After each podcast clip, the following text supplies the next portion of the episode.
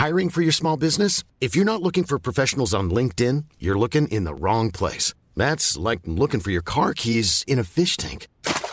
LinkedIn helps you hire professionals you can't find anywhere else, even those who aren't actively searching for a new job but might be open to the perfect role. In a given month, over 70% of LinkedIn users don't even visit other leading job sites. So start looking in the right place. With LinkedIn, you can hire professionals like a professional. Post your free job on linkedin.com slash people today.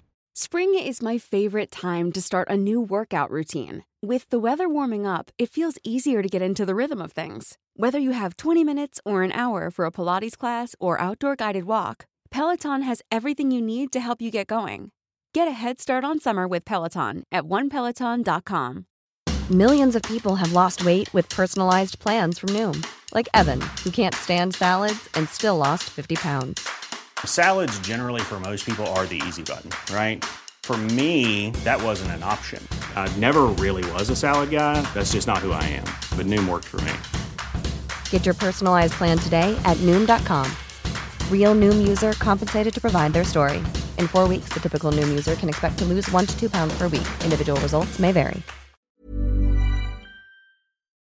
Hello and welcome to episode number 482 of Smart Podcast Trashy Books. As I have been teasing in recent episodes, this is part two of our crossover episode with the Big Gay Fiction podcast. Amanda and I connected with Jeff and Will and answered listener questions from our own Patreon communities. The Big Gay Fiction podcast released part one on Thursday, the 4th of November. In this episode, we are going to talk about the first male male romances we ever read, and we have book recommendations, food discussions, and some thoughtful conversations about genre and community. I will have links to part one in the show notes, and all of the books that we talk about will be in the show notes as well. Never fear. Hello, and thank you to our Patreon community for making this episode and every episode accessible to everyone. I have a compliment to Rebecca W. 14 dogs just started wagging their tails at the thought of you and how much you make those around you feel so happy. If you would like a compliment of your very own or would like to support the show at any amount, have a look at patreon.com slash smartbitches. This podcast is brought to you in part by FrameBridge. FrameBridge makes it easier and more affordable than ever to frame your favorite things without ever leaving the house. From art prints and posters to the photos sitting on your phone, you can FrameBridge just about anything. And this holiday season, FrameBridge is the perfect way to give a gift they'll really want to receive. Give people something special that only you could give. Just go to framebridge.com and upload your photo, or they'll send you packaging to safely mail in your physical pieces. Preview your item online in dozens of frame styles and wall layouts. The experts at FrameBridge will custom frame your item and deliver all the finished pieces straight to you or anyone else on your list. A handcrafted personalized gift from FrameBridge starts at just $39 and all shipping is free. Plus, my listeners will get 15% off their first order at framebridge.com when you use my code SARAH. Now, because FrameBridge can frame objects like cross stitches, I am planning to send in two completed projects, one for me and one a surprise that I made for a friend, and I cannot wait to give it to them. You can get started today. Frame your photos or send someone the perfect gift. Go to framebridge.com and use promo code Sarah to save an additional 15% off your first order. Just go to framebridge.com, promo code Sarah, framebridge.com, promo code Sarah. This episode is brought to you in part by Native. It is holiday time, and among my very favorite things is making sure the house smells great with whatever I am cooking. And speaking of smells, I have to tell you about Native's awesome new holiday inspired scented products. Native's mission is to overhaul your entire hygiene routine by creating products that are made with simple ingredients like shea butter and coconut oil so you can smell great all day long. With classics and rotating seasonals, Native has a scent for everyone. Try their holiday scented deodorant, body wash, or toothpaste in scents like candy cane, sugar cookie, and fresh mistletoe for a limited time. Giving the gift of self care is easy with Native. Build yourself or a loved one's personalized product bundles by mixing and matching three of your favorite holiday scents into a set. I really love the sugar cookie scent, especially the body wash. It doesn't make my skin feel dry, and the scent lingers just the right amount. Stay merry, happy, and fresh this holiday season. You will love Native's limited time seasonal products as much as I do. Go to nativedeodorant.com and use code TRASHYBOOKS to get 20% off your first purchase at checkout. That's nativedeodorant.com code TRASHYBOOKS for 20% off. native Nativedeodorant.com code TRASHYBOOKS. This podcast is brought to you in part by Headspace. If you're like me, your thoughts can be confusing enough, but meditation doesn't have to be. Headspace is your convenient dose of meditation, mindfulness, and sleep exercises to relieve stress and anxiety and help you get a good night's sleep all in one app. making it easy to catch your breath and make time for your mental health. And it's one of the most science backed meditation apps in the world, proving that meditation works. A study proved that in just two weeks, Headspace can reduce your stress by 14%. Now, I was skeptical and I wasn't sure if it would work for me, but Headspace is a great addition to my day, and I have a free sample for you. Are you ready? You want to take a little break? All right, here we go. So, sitting comfortably, just taking a big, deep breath in through the nose and out through the mouth. As you breathe in, noticing how the body expands. And as you breathe out, just watching the body soften as you gently close the eye. And rather than the mind leading the breath, allow the breath to lead the mind. Notice the sensation of the breath. Notice where you feel it in the body. If you need to, you can just gently place your hand on the stomach. And just following that rising and falling sensation. Nothing else to do, allowing thoughts to come and go. And then when you're ready, just gently opening the eyes again. Well, that was lovely. Find some headspace at headspace.com slash Sarah and get one month free of their entire meditation library. This is the best headspace offer available. So go to headspace.com slash Sarah today. Headspace.com slash Sarah. This podcast is brought to you in part by Prose. Now, most of you have heard me talking about learning to take better care of my hair in the quarantines, and you may have heard me talking about Prose, the world's most personalized hair care. First, there's a quiz, an in depth hair quiz. Prose has given over 1 million consultations, and my results created a custom blend that has made my hair softer, my surprising amount of curls more defined, and because I get to choose my own scent, it smells incredible too. Prose also has a review and refine feature that lets me tweak the formula for any reason, like change of hair color. All their ingredients are sustainably sourced, ethically gathered, and cruelty free. And if you're not 100% positive that Prose is the best hair care you've ever had, they will take the products back, no questions asked. Prose is the healthy hair regimen with your name all over it. Take your free in depth hair consultation and get 15% off your first order today. Go to prose.com slash trashybooks, that's P-R-O-S-E dot com slash trashybooks, for your free in-depth hair consultation and 15% off. All right, let's get started with this extremely fun conversation with me and Amanda and Jeff and Will from the Big Gay Fiction Podcast. To go to Rhonda's question because it kind of fits with what Amanda was talking about. What were your first MM romance reads? Mm, okay. Do you want to go first, Amanda? Yeah, I remember mine because I picked it up uh, based on a review on the site uh, from Elyse, and I believe it was Knit Tight by Annabeth Albert um, from the Portland Heat series.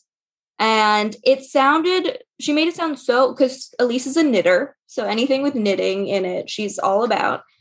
And it sounded so cozy and adorable and I believe it's like knitting and there's a barista and there's a cute like book club. And I just remember being totally charmed by it. And then I remember reading a few other books in the series, but I believe Knit Tight was my first that I read. And a good author to start with, too. Yeah. I read, I think, was it Conventionally Yours? That was yeah, very so cute. Good. Yeah, super cute. So I really like Oh, there's a, I didn't know there was a sequel. Okay. The first Google of the show is happening yep, now. Sorry. Yep. I'm adding it to my Goodreads right now. Don't mind me. yeah, the sequel's so good. Picks up okay. people you you met in the first one and goes off in some other cool directions. It was in some ways I like the second even better than the first, which was crazy because I loved conventionally yours so hard. Adding it right now. Jeff and Will, what about you? I wasn't keeping good track of my books back in the day.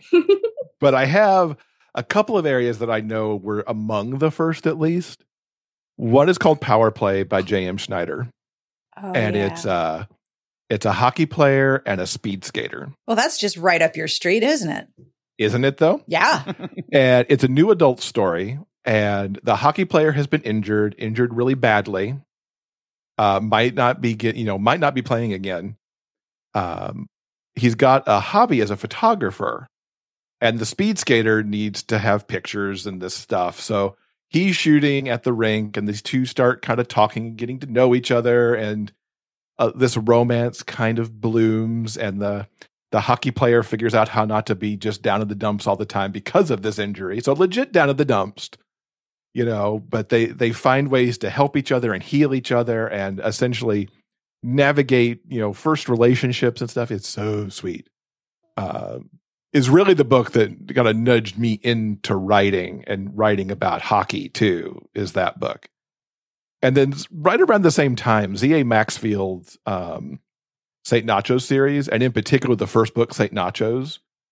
It's such St. Nachos is a magical place. It's not a paranormal series at all, but the place itself just has this healing power. It tends to draw people to it, kind of shows up when you need it, sort of thing.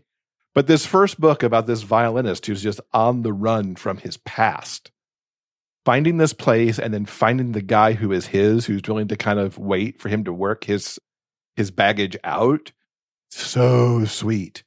Uh, and really one of those first books that you could kind of trace back to it of a, of a essentially nice guys doing nice things um, in the long run. I mean, the one guy had a lot of baggage to get through, but nice guys doing nice things at its core. Uh, yeah, those two definitely among my first. I came out in 1991 and I was reading some classic gay fiction around that time. You know, Patricia Nell Warren and Gordon Merrick, and of course, uh, everything Armistead Maupin. And it was really, uh, it took a few more years until I really discovered MM gay romance. Uh, and like Jeff, I wasn't keeping particularly good track of what I was reading around that time. But I believe one of the very first gay romances, as we know them now, uh, one of the first that I read was called Bareback by Chris Owen. Um, That's a title. Sort of a, a cowboy coming out story. Um, it was incredibly popular at the time. And I think I saw it recommended to me on Amazon. And I ordered the paperback because at the time I did not have a Kindle or an e reader. And of course, I had a flip phone, so I couldn't read it on an app. I had to have a paperback. So uh, that was one of the, the first that I remember reading. Oh, yeah. Chris Owen, Bareback, 911. Those were in some of my first too. They're really good. I have to tell you, when I met Chris at a, at a GRL, I was like doing one of my first events of that GRL. And then I looked up from what I was signing. And I, as I look up, I see her badge. I about freaked out because here is Chris Owen standing at my table. Oh my God. I've had that experience. Yeah. Even just meeting somebody like, oh my God, you've given my brain so many hours of entertainment and I love your books and I'm not cool right now. Coolness has taken a great departure. no. Please excuse this fanboy moment. Yeah. My inner, my inner 13 year old is now driving. Sorry. She's in charge. I think the one, if not one of the first, if not the first, then one of the first that I read was that I remember is Strawberries for Dessert by Marie Sexton. Mm-hmm. That book came out in 2010. It's a food book. There's like a theme or something. the thing about the, the the two main characters is that they have an absolutely dreadful first date, like absolutely horrible. Um, the the the sort of, I guess they're both. I mean, it's really mostly from Jonathan's perspective. A lot of the stuff that's worked through in the book is his. Um, and he goes on a blind date with this guy named Cole. And he just, he won't put his phone down. He's constantly checking in with work. He, and Cole's like, listen, when you're ready to actually be on a date and pay attention, let me know. And he just leaves. Like he, it's a really bad first date. Um, and they're very different, extremely different. So they have a lot of stuff to work out. But the thing that really stuck with me, and this is a bit of a spoiler, is towards the end of the book, uh, Cole makes dinner for Jonathan and his father, and Jonathan's mother had passed away, and Cole makes some of her food, some of her recipes. And neither Jonathan nor his dad were very good cooks. And so Cole has brought his mom and this man's widow back to him through dinner and completely changes the tenor of the gathering because it's a little tense and Jonathan's father not entirely on board with his son being gay. And here is a dude who is his date in the house. What the hell? And the the Cole brings his late wife's food to the table and he gets to eat these things that he hasn't had in forever. And that scene has stuck with me since I read the book more than 10 years ago. That's one of my favorite scenes from a book.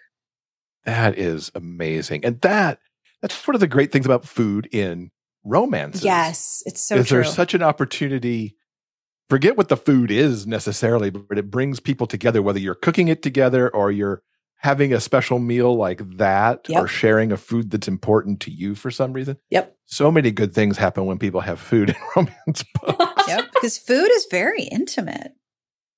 You know, if you think It is about a love language It's too. a love Like, language. It's a way that you nourish and fuel your body that allows you to continue to exist. Like it's a way to care for yourself and other people. And the sense memories and the emotional memories that are tied to the serving and eating of food is is a lot of of of opportunity to mine that for that sort of emotional intimacy we were talking about earlier. and like the universal, like Sarah has this theory, which I'm fully on board with, that every culture has a dish that is essentially uh, a fried container, a fried object with a filling. Yeah, you take a food, Ev- you put the food in another food, and then you cook the food. And that is the universal expression of human love in just about every culture that has a food. Yep, whether it's pierogies or dim sum, empanadas. empanadas or kolaches, or I mean, whatever. You Wrap sti- anything in a fried dough and it's good. right? Take a food, good. put it in a dough, cook it. And that is, I mean, it- it is the universal expression of human love in all cultures. And I stand by that. Yep. I, I'm right there with you. Awesome. Yeah, we got good questions from your patrons. My well. patrons, And- my patrons just, they just, they just brought. And since we're doing recommendations, Yes. you have Soul who's looking for MM fantasy romance and contemporary romance. They say I love red, white, and uh, red, white, and royal blue and boyfriend material, but they but feel they are too mainstream. Okay, they are mainstream, yes, but they're fabulous. Yes. they are good books. That is true. Yeah, I, I adored both of those books, and I adored Casey McQuiston's uh, recent book. Um, Last stop. Yes, Last Stop. That was I such got to so interview tremendous. her, and she was a delight. And she ended our interview with, "Hey, do you want to see my dog Pepper?" And she like brings her dog Pepper into like the Zoom call, and I was like, "Of course, I want to see your dog Pepper." What kind of a question is that? All interviews should end with, can I see your dog? Yeah. Right. It was so great. But I loved uh One Last Stop. I thought it was fantastic. Yeah, so innovative and really very good. kind of rode that line of contemporary and fantasy. Mm-hmm. Yeah, I know like it was such a departure from the debut. Um, but I thought it was fantastic. Yeah. Yeah. And uh, speaking of departures, I have to talk about this. It's not an MM. And uh, and Sarah, you had uh, Ryka Aoki on your show for um, Oh uh, Light from. Uncommon Stars. What an unexpected book. Oh my gosh, that book. I mean, I've never had. I said this in my review. It's like I listened I've to that never review. seen It was good. such a thing of we have a starship captain running a donut shop and Yep. somebody collecting souls yep. and yet it's presented in a way like it's just another day in SoCal. like, oh Yeah. yeah. that just happens here. This is not sci-fi at all. That's just how it is in Southern California. Aliens running the donut shop, demons collecting souls for violin prodigies. I mean, that's just another day. Yeah. Oh, I just loved it. But yeah, that's not that's not MM, but it is a good fantasy romance It's for super queer. Yeah, Heck super clear. and queer. And it's also one of the things that I love about um, Light from Uncommon Stars is that it is very much about found family, but also deliberately seeking out the people who resonate with you. And Mhm. by the time all of the characters are in each other's orbit, so to speak, I was like, I just want to listen to you guys just talk to each other. Go do things. Go, go. Right? I was happy things. to have that story continue on Yeah. and just let me hear what's happening. And I remember during my interview with um with Rika, uh, she was talking about um all of the scenes in the donut shop are like a comedy, right? Like they when you're in the donut shop in the book, it's like a sitcom break. Like we've got really heavy, heavy, painful stuff, but it's donut time, and she did that on purpose. She was she's like, yeah, I did that on purpose. That's like the Brady Bunch. That's the comedic moment. Those were my favorite scenes. Ba- Basically, stick any story in a donut shop, and I am I am there. Let's do it. It's all about food. Comes back to food. Anyway, actual recommendations. Who wants I to go some. first? All right, here's my list. Yeah. Um, MM fantasy and contemporary. Okay, Let's first see. of all, I'm I, I also have a list, so I might have to cross some off. all right. I won't read my whole list. No, Uh, read your whole list. okay. Go for it. TJ Commit. Klune, especially House at Cerulean Sea. Um, that is both cozy and fantasy and contemporary and adorable and is just a perfect confection of a book. Um, in terms of contemporary, I really liked the Queers of La Vista series by Kris Ripper. It was like if you had a sort of low, low key soap opera collection of characters, each one getting their own story. I really like that series. Jeff, you're smiling at me. Did I did I pick, did, I, did I steal one of yours? No, you did not steal one of mine. oh, okay. Um I also think in terms of fantasy, this is a this is a somewhat difficult recommendation because in or this is one of those books where in order to truly appreciate the the the story, there are other books in the series that add to it. Like you can start with this one when it comes out, um, but you get so much more if you read the the series that leads up to it. Nalini Singh's Archangel's Light comes out in I think end of October. Um, and that story is queer angels who can destroy you and also has been building up for many, many Lots of pining. so much. So much pining. So, I mean, Nalini does a couple of things really well. One is world building.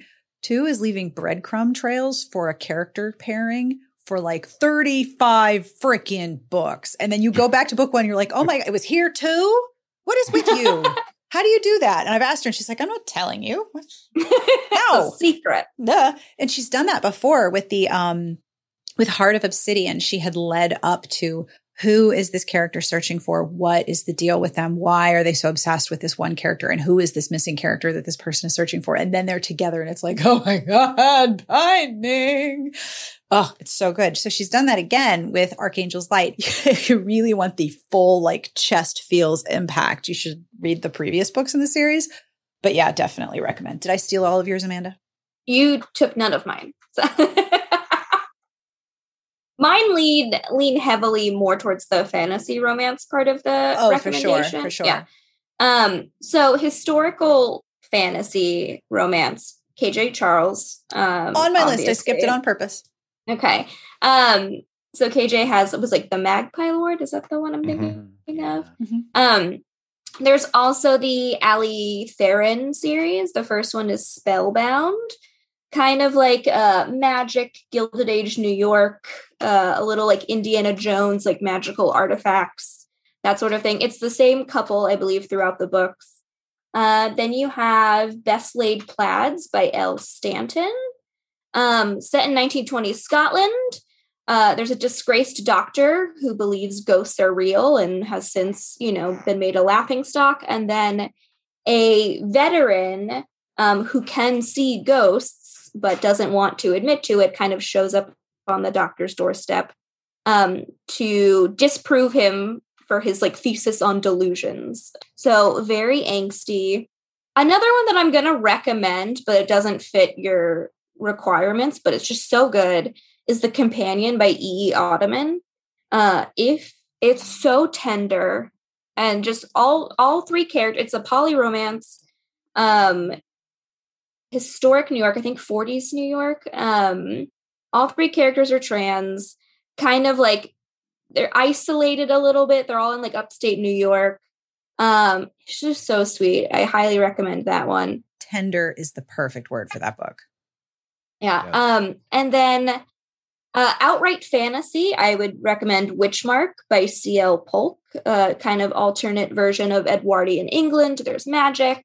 All three books in this series are queer, but I believe the first book is the only male male pairing in the trilogy.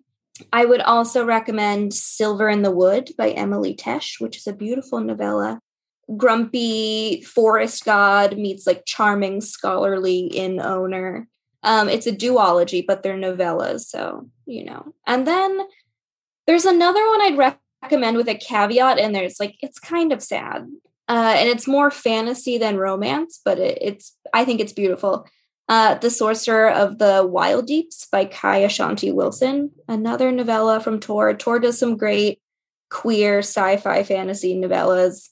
Um, some of them have stronger romantic arcs than others, but that one is just kind of beautiful, a little like bittersweet and and tragic. It reminds me of Circe's Song of Achilles a little bit, but more fantasy. So those are my recommendations.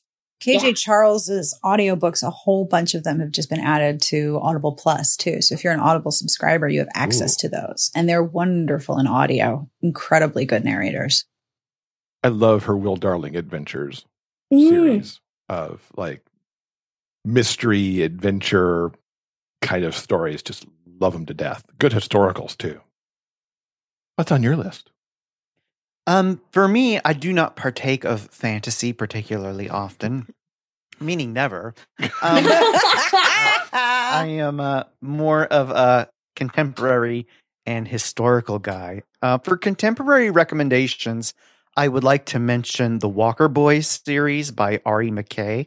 Uh, Jeff and I covered this particular trilogy over the summer during our book club episodes. Um, these books were originally published a couple of years ago, and these authors got kind of screwed over by their publisher, and they uh, released them recently. Uh, so I've been kind of trying to get the word out because I just think these books are so damn good. The 1st Mhm. book are about two heroes who are doing a televised cooking competition. There's food, food. uh, the second book is about a chef who is helping revitalize a failing resort. And the third book is a cruise ship romance. It's utterly delightful. And all three of them lean really heavily on some classic tropes, which I just love to pieces. So the Walker Boy series by Ari McKay, uh, recommend checking those out. And also something that I will never not recommend to people are the Fairyland Romance series by Jackson Knight. Um, I don't. I think it's a pity that more people do not know about these. They're so charming and so lovely. It's basically a series of workplace romances. It's just that the workplace happens to be a theme park. As you do. Um, they're they're utterly adorable. I loved every single one that I've read. Um, and what makes these special is not only how good they are, uh, is that they're sweet romances, which means that there is very low heat, but they are jam packed with romance. Uh, so I highly recommend the Fairyland romance series. They're really, really good. Those are so good. We did not cross check each other's lists before we started, so I was excited to hear what he had. Um, I do read a little bit of fantasy, obviously, with Uncommon Stars showing up there. Uh, 100% agree on uh, Cerulean Sea from TJ Klune. And I'll actually add another TJ Klune to that, which is his most recent book, Under the Whispering Door, which is not a sequel to Cerulean, but is connected in that he has what he calls his kindness trilogy, and Whispering Door is book number two. This book is going to sound like, why would I read that? Because it deals with grief. At the beginning, Wallace dies. He is a horrible man, an attorney who's driven by work. He's taken away to this tea shop that serves as like the way, the, the like the way station before you pass on to whatever's next. Uh, but it's really amazing and how he looks back on his life and thinks about the person he was and the per- and he it starts to see the person who he could have been and can still be. Super sweet romance with the man who is the tea shop owner, but is also like the ferryman who will guide him on. It's just the most beautiful book. I mean, I really people who listen to our show know that I'll sing TJ's praises at any opportunity because he's such a master storyteller. And this one just moves him to the next level, I think. So, and especially if you like shows like The Good Place and how it looked at the afterlife, especially once you're out of that first season when you know what was going on in the first season and the things they did in two, three, and four to not spoil it for anybody. That is reminds me a lot of what he does here. Just blew me away. Where I was, it was a major book hangover after that. Back on the contemporary side of things, one of my very favorite things this year has been the Nerds versus Jocks trilogy from Tara Lain and Eli Easton. New new adult, so this these books take place with people who are college seniors. Uh, the first three books are a really tight trilogy you've got this two frat houses, two competing frat houses across the street from each other. Finally, there's one prank that goes way wrong and almost burns down one of the houses. Um, and the dean's like, I've had enough. You two either need, you two houses need to get along or I'm going to disband you. And what he mandates is that two of the nerds have to go play flag football with the jocks towards their big championship flag football event. And two of the jocks have to go to the nerd house and participate in Quiz Bowl. Oh, snap. Which, I mean, this all sounds super cute, but Tara and Eli have managed to make this series so heartfelt and so at its core, it's about not just assuming that you know who the other person is. You can't just apply nerd stereotypes and cliches and jock stereotypes and cliches. These are all fully fleshed out people who've got troubles, people who have baggage, people who are dealing with issues with family. And the way that each romance of these books come together, because each turn you've got the nerd and the jock coming together figuring out how to work together, but then finding out, wow, this guy is everything and will be my forever guy. I'm Sandra, and I'm just the professional your small business was looking for. But you didn't hire me because you didn't use LinkedIn jobs. LinkedIn has professionals you can't find anywhere else, including those who aren't actively looking for a new job, but might be open to the perfect role, like me. In a given month, over 70% of LinkedIn users don't visit other leading job sites. So if you're not looking on LinkedIn, you'll miss out on great candidates like Sandra. Start hiring professionals like a professional. Post your free job on linkedin.com/people today. Hey there, it's Michele Norris. I'm host of a podcast called Your Mama's Kitchen. When I travel, I'm usually looking for a way to find a taste of home when I'm not at home. And one of the things I love to do when I am at home is entertain. And Airbnb allows me to do that. When I was in California recently, I rented a house that had a great kitchen. And when we were sitting around the table, we we're all thinking, we're in someone else's house. Someone could be in all of our homes as well. If you have a home, but you're not always at home, you have an Airbnb. Your home might be worth more than you think. Find out how much at airbnb.com/slash host. The first book, which is called Schooling the Jock, I cried in this book. I mean, I'm a crier anyway. but some of the things that were in there with what was going on with various families and stuff was just like, oh, and how these these guys related to each other and their families it's just all so super sweet and plays into that again nice guys doing nice things mm-hmm. oh good and the last one i'll mention um, we share a title here amanda with best laid plans although mine's by Roan Parrish uh, mine is best laid plaids because oh, it's plaids. in scotland plans that's an important designation plaids yes. versus plans Best Laid Plans by Roan Parrish. It's the second in her Garnet Run series, which is just this really nice small town set romance. Garnet Run's this fictitious town in Wyoming. Uh, this particular book has this young man who has is leaving Seattle because he's inherited a house from a grandfather he didn't know, and he's like, "Thank God, I'll move here. I'll have a place to live, so I'm not couch surfing." He shows up to like a house that probably HGTV wouldn't even touch to to like try to flip. but he's like, I have this, I've got to live here and I've got to make this work. So it's a little hilarious him trying to deal with this house on his own. But he keeps running into the hardware store owner who is like, Can I help you? Can I help you? What are you trying to do? Can I help you? Finally, he takes the help. And these two manage to put aside baggage and put aside for Rye, about like being able to trust somebody and knows that he can have a home. And then for Charlie, who always looks out for everybody else, how to like let himself have a little something. And in Roan's hands, these stories, the way she brings people together are so good. Um, she's just released the third book in the series, which is an important book, a historic book, uh, The Lights on Knockbridge Lane, which is a Christmas romance, which is super sweet and oh my God, so good. Uh, but it's historic in the fact that it's the first time an MM romance has been in a Harlequin series line. Yes, that's right. Because it's yes. part of, it's part of special edition. So it jumped from being a Carina series over to Harlequin, Yep. uh, which is super good. So everybody needs to go pick up that book because, first of all, it's good. It's actually our, our November book club selection. Ooh. Um, but so good. I also remember one more male fantasy romance, uh, Prince of Air and Darkness by M.A. Grant. It's kind of new adult.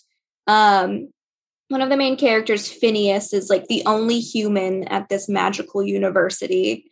Um, and people are like, what the hell is he doing here? And his roommate is a Fey prince named Rourke. As you do. Um, as you do. Um, and it becomes revealed like why Finn, this human, is at this magical university. And he becomes like a pawn essentially in the war between like the the Seelie and unseelie Fey courts. And the only person who can kind of help him navigate this sort of like political um power struggle is his roommate, the prince. So there's this kind of begrudging uh, partnership and kind of like enemies to lovers, and then they become like friends. And I'd also recommend that series. It's more like new adult. Um, but if you like kind of like a magical university force proximity setting, Yeah. that's also an option. Anne asked, is male male romance mostly read by women? Does the gender gender identity of the author change this? And for Jeff and Will, are you more likely to laugh or roll your eyes at the sex scenes in male male romances than to find them hot? Which I think is a hilarious question. and it never occurred to me to ask. And I am completely excited about this. And then Ruth coming in with the question I've been wondering if straight women writing male male romance is a form of appropriation. So, you know, no big deal, no low stakes, super, super low impact questions. I don't have any active uh, statistics on who reads male male romance. And I don't think, I mean, I don't know It's, if anecdotal. I feel like it's anecdotal. Yeah, but I'm- what we see. I don't have, I don't know of any statistics that formally track that. So anything that I am c- conceiving of is mostly going to be anecdata based on my own observations, right? Mm-hmm. My feeling on appropriation is generally, to be clear, I don't know. I don't know the answer. And to be clear, I don't ever want to be in the position of saying who can and can write something. That is not my job, and I don't want that job. Um, but reconciling my own feelings as a reader is something that sometimes takes a little work. Now I'm going to shut up because I want to hear what you have to say. I think for Jeff and myself, um, I can sum it up as we want all writers to be able to tell all the stories and write all of the books. That's what we want. And that's what we enjoy. And that's sort of what we celebrate on our podcast. Um, Jeff and I have been fans of the genre. We've been reading and talking about and advocating for this particular subgenre for over a decade now. Mhm. Um, so uh, we've seen it all. we've been there, we've done that. Uh, and this question about women writing gay romance uh, comes up every so often. I think there um, are people who ask a variation of this question, and they are genuinely interested. They have concern about underrepresented communities, and that's why they're asking that question. Mhm. And I think that's an important question to ask. Who has the right to tell whose story? And when we don't ask that question often enough, you get situations like uh, American Dirt, Oh, where Lord. people, on one hand, celebrate this book and it's amazing and it's transformational. But there's another group of people saying, wait, hold up. This white author has told uh, a story about a marginalized community and they're engaging in harmful stereotypes while doing so. Um, so while I do believe in my heart of hearts that all authors should be able to tell whatever story they want, that doesn't mean that they are free of uh, critique when they screw something up. Mhm. I feel that way about a lot of historical Holocaust Mhm. fiction. Like, I would Exactly. really like to stop redeeming Nazis. Stop now. But I'm not in charge and I don't want to be in charge. right, right. Yeah. The- The thing I would add to what he said is I don't want to see somebody, frankly, who's outside of any marginalized community trying to write about the struggle that that community faces because they don't live it Mm-hmm. or relying on stereotypes on how somebody in the LGBTQ community might be acting or rely on cliches. Mm-hmm. You can tell the story of two men in love, two women in love, two trans people in love, two people in love without having to bring any of that in and just focusing on two people coming together, finding their harmony and doing that. Mm-hmm. Um, and so I think if you start to move into some of those other areas where you don't have the lived experience, you need to rely on people who have on sensitivity readers or accept the critique that you may get for doing it, you know, quote unquote wrong. I love that readers are asking themselves these questions. I mean, Amanda and I field probably, what would you say, 10 email messages a month easily of, I am looking to diversify what I read, and it's harder for me to go past this list of authors that I see all the time. I want to keep going because the fact is, this is a very white, cisgendered, heteronormative industry, and that's where the mm-hmm. money is, full stop. Like mainstream publishers are just now publishing queer stuff. Just now there's a queer Harlequin. It is, it is both a, a landmark and it is an astonishing landmark. Like just now, Yeah. I'll give you a couple of books for the show notes. Well, a couple of things for the show notes. yes, please. So there's a book written uh, a while ago now, but I think it, its content is still good called "Why Straight Women Love Gay Romance." I think I've because it is the predominant before. I can't you were remember right about where. that. And this book was written uh, by Jeffrey Knight.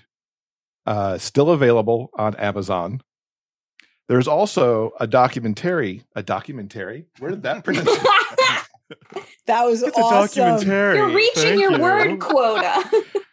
There's a documentary called "What Women Want: Gay Romance," and it was actually shot at Gay Rom Lit 2019 uh, by Charlie David, uh, who is a gay documentarian who lives up in Canada. Uh, does a lot of work around you know queer subjects, and so really looked at that point of view through the people who were attending the conference that year, authors and readers and that documentary uh, in other it's on Amazon Prime and a few other places, but Prime's the best place to find it. And so, you know, people from from those two sources can get a little bit more detail and insight. So it's not just coming from us uh, Mhm. in that case because we're we're only two people. Uh, and I'll answer the other piece of Anne's question Yes, about please. sex scenes Yes, please. because. I know you were waiting on that. You know I was. I'm not even going to lie. Yes. I, I- wasn't going to let you not I- answer either. I can't remember the last time I read a sex scene. I was like, hmm, I don't know that that was quite right, or oh, that's laughably wrong, or something.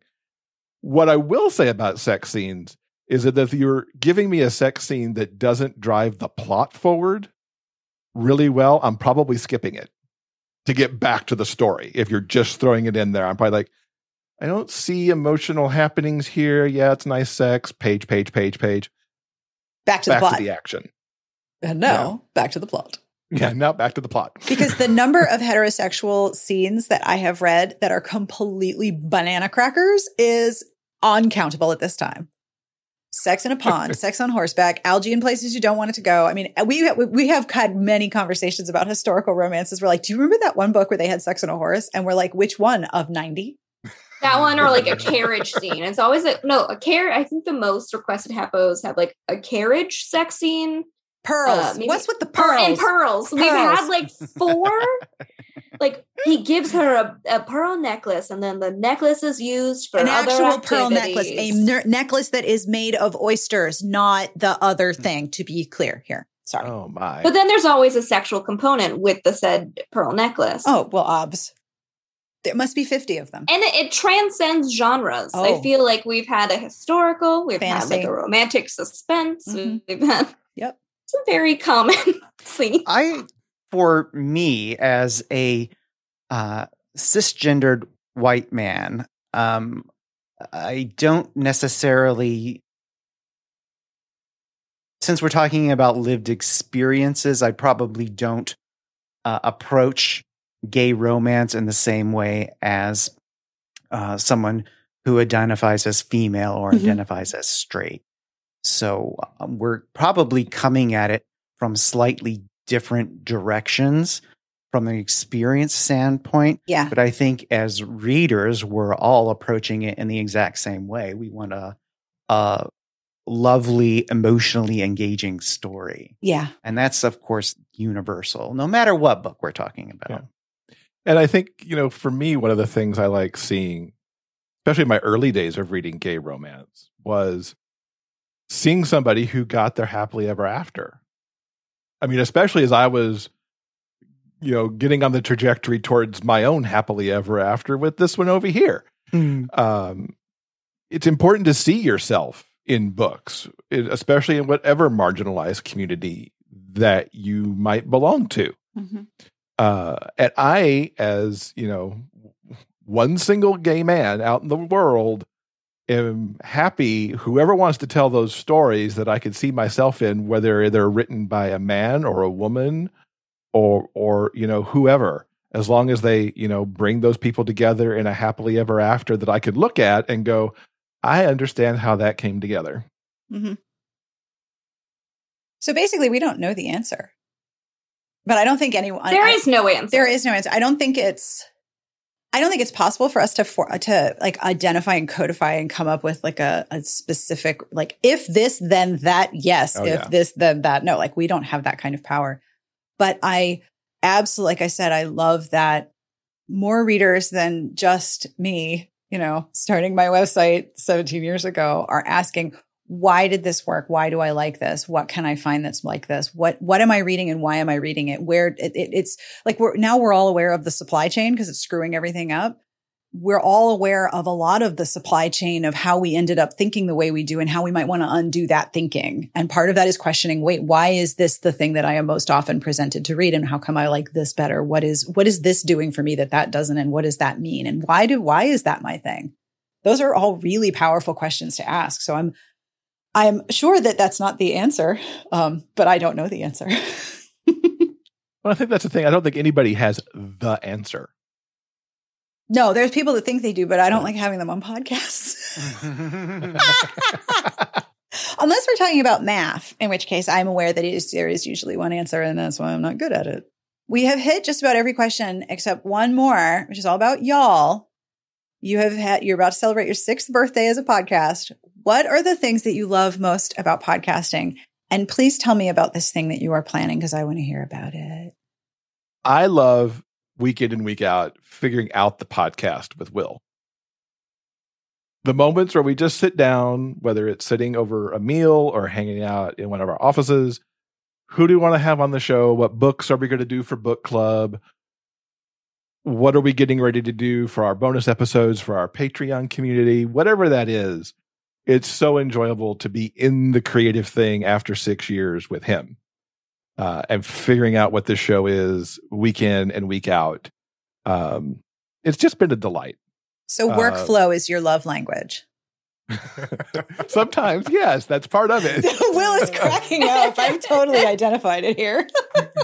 Um, and it's also been fun just to navigate the slight changes over the years. You know, what do we want to do? How do we want to make it different and fresh for us? Mhm. How do we make it sustainable for us? You know, we were talking, all of us were talking as we came, as we pers- you know, got ready to push the record button that, you know, Sarah, you've been in this for 10 years and have only taken one week off. Yeah, I in got all to that work on time. that. You've been in it for six.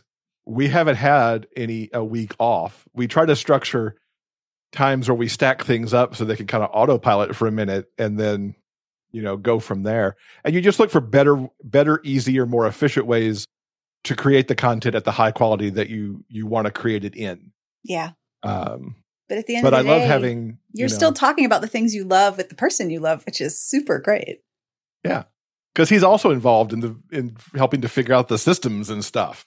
I mean, even when it comes to the more technical stuff that I do, he's comes up with this. Are you sure this is the best way? I know you're doing a lot of time here. Could you maybe do it this way or another way or whatever? So even in the areas where he's not, you know, the one doing it, he still tries to help keep my sanity in check. So, yeah, I think aside from the creativity that comes from creating content every week, um, I also just like being able to talk about the books and the stories that we both love. Uh, I think there's a lot to be said for that. Um, not that there haven't been like uh, rough patches uh, when it comes to the show, especially, frankly, in the last two years. Um, sometimes you just look at what's going on in the world and it's like, what is the point? Mm-hmm. Why, why, what difference does my stupid little show make? Um, and whenever I, you know, personally, uh, sort of tussle with those questions, uh, I always come back to the reason that I'm doing this. Uh, it's because, you know, small pleasures are still worthwhile. And um, I think it's still worth doing, Yeah. even after all this time. Yeah. And there's um, no end point, really. We got a super sweet letter this past week from Mm-hmm. somebody who had just celebrated their first year of listening to the show, which had brought them to their own journey of embracing their bisexuality and finding these books and finding community. It's like, well, that's the perfect reason to be doing the show, to be somebody's beacon of light, even if it's just one person to be that for them. It's mm-hmm. you can't ask for more than that. If you had had a podcast like yours when you were growing up, would your lives have been a little different? I, representation matters so much. Oh, yeah. Um, when I was growing up, there technically there was, but I sure as hell didn't know how to search it out Mhm. in my small little backwoods California town that I grew up in. Yeah. Um, so the availability of queer content and uh, queer critique of that content, kind of like what we're doing, Yeah. um, it is valuable and it is important and it does have meaning. Yeah, I don't even know what it would have been like to have had a show like this. I mean, I'm four and a half years older than he is. And I grew up like my middle school, high school, college years were all in Alabama. And I was distinctly not out then, even to myself, really. So, you know, what would a, a little light like this poking in been then? I can't even imagine you know because if i think about the queer content that existed at all you know maybe it was watching some madonna videos you know back in the day Yeah. um and that's about it because otherwise you know it was still in the very much kill your gays kind of phase and you know the height of the aids epidemic Mm-hmm. was you know you know i graduated high school in 86 graduated college in 91 so you're right there in that Yeah. you know one of the things that struck me the most in the last year watching the the the finale season of pose is that one of the characters from season one uh, damon i figured out when i was rewatching getting ready for the finale that i was the same age as him at that in those same years Mhm. And you know profoundly different experiences what we were both going through. Um, i had no idea that that was even happening in new york at the time and i was of an age where i could have known about that. Um, but i can't imagine what a podcast peeking in at that point could have done. So in in the spirit of keeping things fresh after 6 years, we wanted to quickly mention that we are trying something brand new. Uh, for the very first time, we are going to be holding an event. Yes. Uh, we are calling it Big Gay Fiction Fest. And essentially, it is an online conference, and we're going to be talking to authors about their Christmas books. Um, the event's going to be happening uh, the first weekend in no in December, and uh, we're really looking forward to it. Uh, like I like Sarah just mentioned, you know, planning is a bit of our love language. So we're we're in we're in deep at the moment, uh, and really enjoying coming up with um, different guests and different kind of panels and uh, different discussions, and you know what books. Um, so many as well. I mean, you. I don't need to tell you Christmas books or everything. Um, so yeah, it's a lot of fun, and we're looking forward to uh, engaging with our audience in this new way. so yeah we're really excited about the fest we'll make sure you've got a link uh, for sign up that you can throw into your show notes Oh, please. I will. We, Amanda does our links post. We will link the heckin' out of it. Oh, yeah. And that brings us to the end of this week's episode. We talked about a lot of books in this one, but never fear, I will have links to all of the books that we mentioned, and I will absolutely have links to yesterday's episode where we started this conversation and to the Big Gay Fiction Fest. And a special congratulations to Jeff and Will on their sixth anniversary as podcasters. Way to go, y'all! This podcast episode is brought to you by Ritual, a vegan friendly multivitamin delivered to your door that's formulated with high quality nutrients in bioavailable forms that your body can actually use. Many people aged 19 through 50 are not getting enough vitamin D from their diet, and some are not getting their recommended daily intake of key omega 3s. Ritual's Essential for Women 18 Plus multivitamin was formulated by exhaustive research to help fill nutrient gaps in the diets of women ages 18 and up. It is formulated with nutrients to help support brain health, bone health, blood health, and provide antioxidant support. Ritual also invested in a gold standard university led clinical trial to prove the impact of Essential for Women 18 Plus multivitamin. I like knowing all the steps behind my vitamins, and I love the ease. My multivitamins are delivered to my door every month with free shipping, and I can start, snooze, or cancel my subscription at any time. Right now, Ritual is offering my listeners 10% off your first three months. Visit ritual.com slash Sarah and turn healthy habits into a ritual. That's 10% off at ritual.com slash Sarah. Coming up next week, I'll be recapping Laurie's Song by Suzanne Rand. And listen to the tagline for this Is she being used or is she being loved? This is going to be a little bit in the intense side. Woo, angst. So join me next week for Laurie's song. It is a lot of fun. As always, I end with a terrible joke. This week's terrible joke comes from Reddit because it's a wonderful bad math joke and I love it. Why was four unable to ask out five? Why was four unable to ask out five? Because four is two squared. too scared. I like this one because when I told it to my younger child, I received a very long and disgusted groan, which is the real bar of how good a bad joke is, right? On behalf of everyone here, we wish you the very best of reading. Have a great weekend, and we'll see you back here next week. Smart Podcast Trashy Books is part of the Frolic Podcast Network. You can find more outstanding podcasts to subscribe to at frolic.media slash podcasts.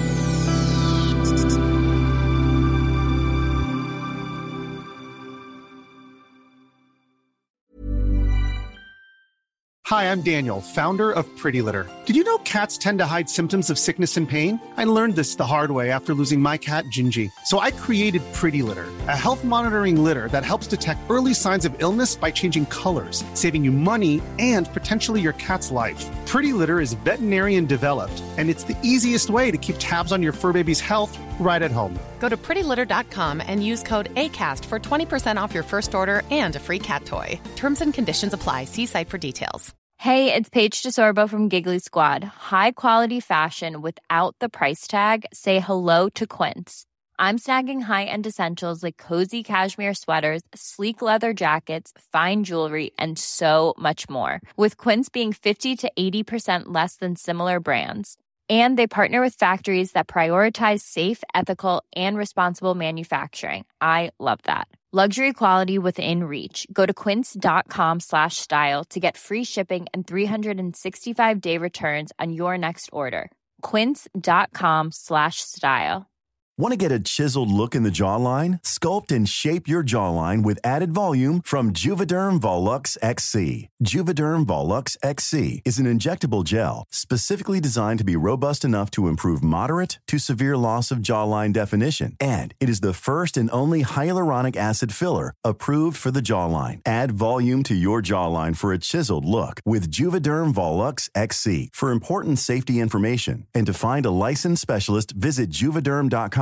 That's J U V E D E R M.com. Not for people with severe allergic reactions, allergies to lidocaine, or the proteins used in Juvederm. Common side effects include injection site redness, swelling, pain, tenderness, firmness, lumps, bumps, bruising, discoloration, or itching. There's a risk of unintentional injection into a blood vessel, which can cause vision abnormalities, blindness, stroke, temporary scabs, or scarring. Talk to a licensed specialist to find out if it's right for you. Visit juvederm.com. That's J U V E D E R M.com.